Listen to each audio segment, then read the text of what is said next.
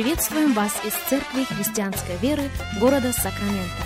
Мы молимся о том, чтобы последующие 15 минут послужили вашему назиданию и духовному утверждению. Присоединяйтесь к нашему эфиру, как пастор Сергей Головей предлагает вашему вниманию передачу «Настоящая истина». Здравствуйте, уважаемые радиослушатели! Сергей Головей у микрофона из Церкви Христианской Веры. Мы приходим к вам. Спасибо всем, всем и каждому за то, что и сегодня становитесь частью нашего вещания. Негромко сказано, для нас большая честь встретиться вместе с вами. Для нас большая привилегия провести вместе с вами последующих несколько минут, как сегодня мы заканчиваем первую неделю наших рассуждений на тему «52 дня» или «Чудо восстановления». Наш базовый текст – это книга Неемии, 6 глава. Если у вас есть Библия, если у вас есть возможность открыть Слово Божье вместе с нами, будьте добры, сделайте это.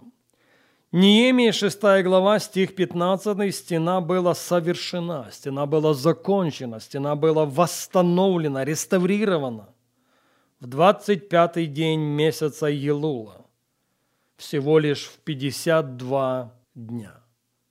В рекордные сроки была совершена огромнейшая, огромнейшая работа. Но Неемия 6.15 намного больше, чем просто повествование о том, что стена была восстановленной. Неемия 6.15 – это пророческое утверждение о том, что миссия восстановления возможна. Я повторю это еще раз. Неемия 6.15 – это пророческое утверждение о том, что миссия восстановления возможно. Друзья, это не гипотеза. Это не просто какие-то беспочвенные заявления. Это как раз библейский контекст. Помните, Христос не придет до тех пор, пока не будет иметь место восстановление всего, о чем Он говорил устами всех своих святых пророков. Не верите мне, тогда начните читать Деяния, третью главу в частности 19, 20 и 21 стихи. Небо сокрыло Христа, небо содержит его до тех пор, пока не будет иметь место восстановление, английский перевод, восстановление абсолютно всех вещей, о которых Бог говорил устами всех своих святых пророков. Именно поэтому Бог так высоко отзывается о каждом из нас. Помните Исаию 58 главу? «И назовут тебя восстановителем развалин». Это о нас с вами. «И назовут тебя возобновителем путей для населения». Послушайте, для того, чтобы что-то дать, его надо иметь. Для того, чтобы что-то предложить, им надо обладать.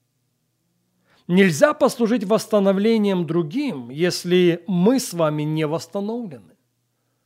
Невозможно принести целостность в жизни других, если мы с вами не целостны. В силу этого целостность должна стать нашим с вами уделом. И вера, только вера делает это возможным. Вера, как мы знаем, от слышания. Поэтому пусть истории людей, ставших очевидцами чудес восстановления, прозвучат в наших сердцах Пусть там, в наших сердцах, родится побеждающая этот мир вера. Вера в чудеса восстановления. Мы с вами на наших предыдущих эфирах говорили об Аврааме. Он в числе тех, который пережил в своей жизни чудо восстановления, чудо возвращения потерянного. В этом списке в равной мере и Давид. Он возвратил все – Жены были возвращены, дети были возвращены, скот был возвращен, и мелкий, и крупный. И все, что угнали амаликитяне, было возвращено. В этом списке и женщина, которая по слову пророка Елисея ушла из своего дома. Ушла из своего дома на семь долгих лет.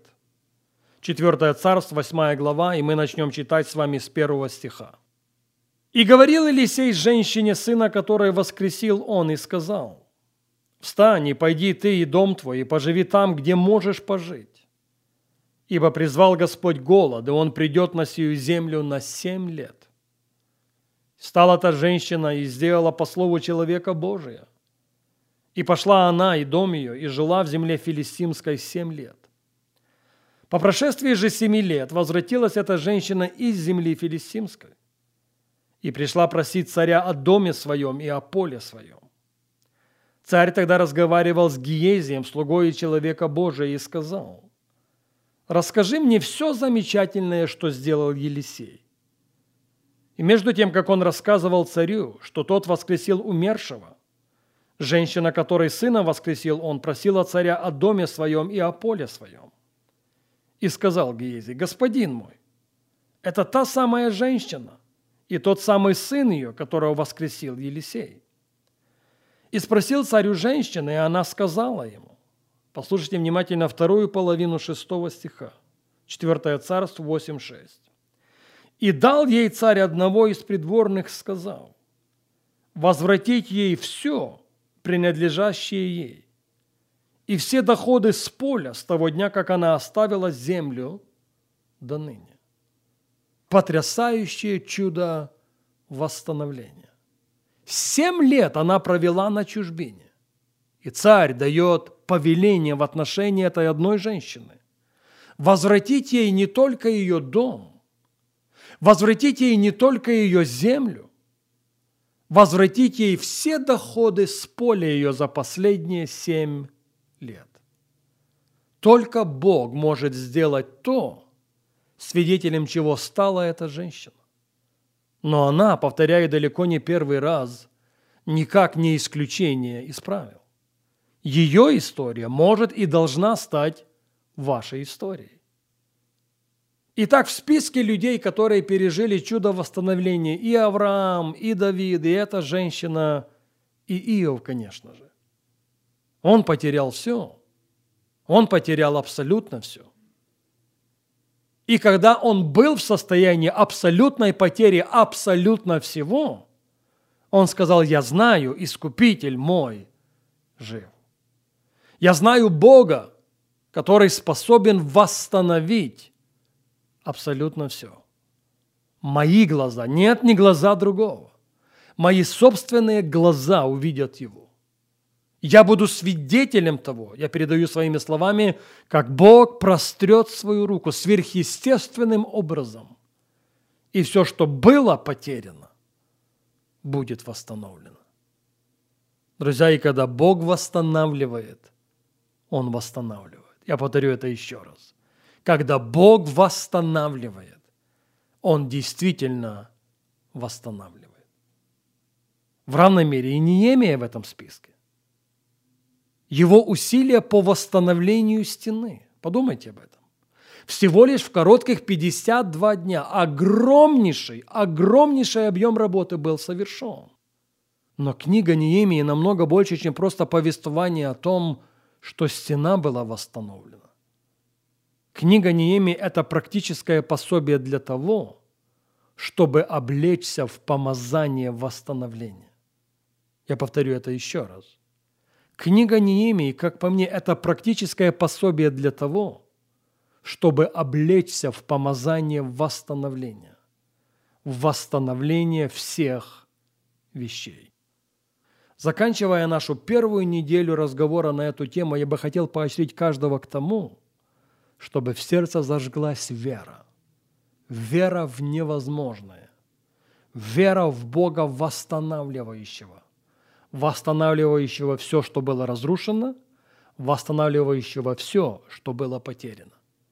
И на следующей неделе мы продолжим говорить именно об этом.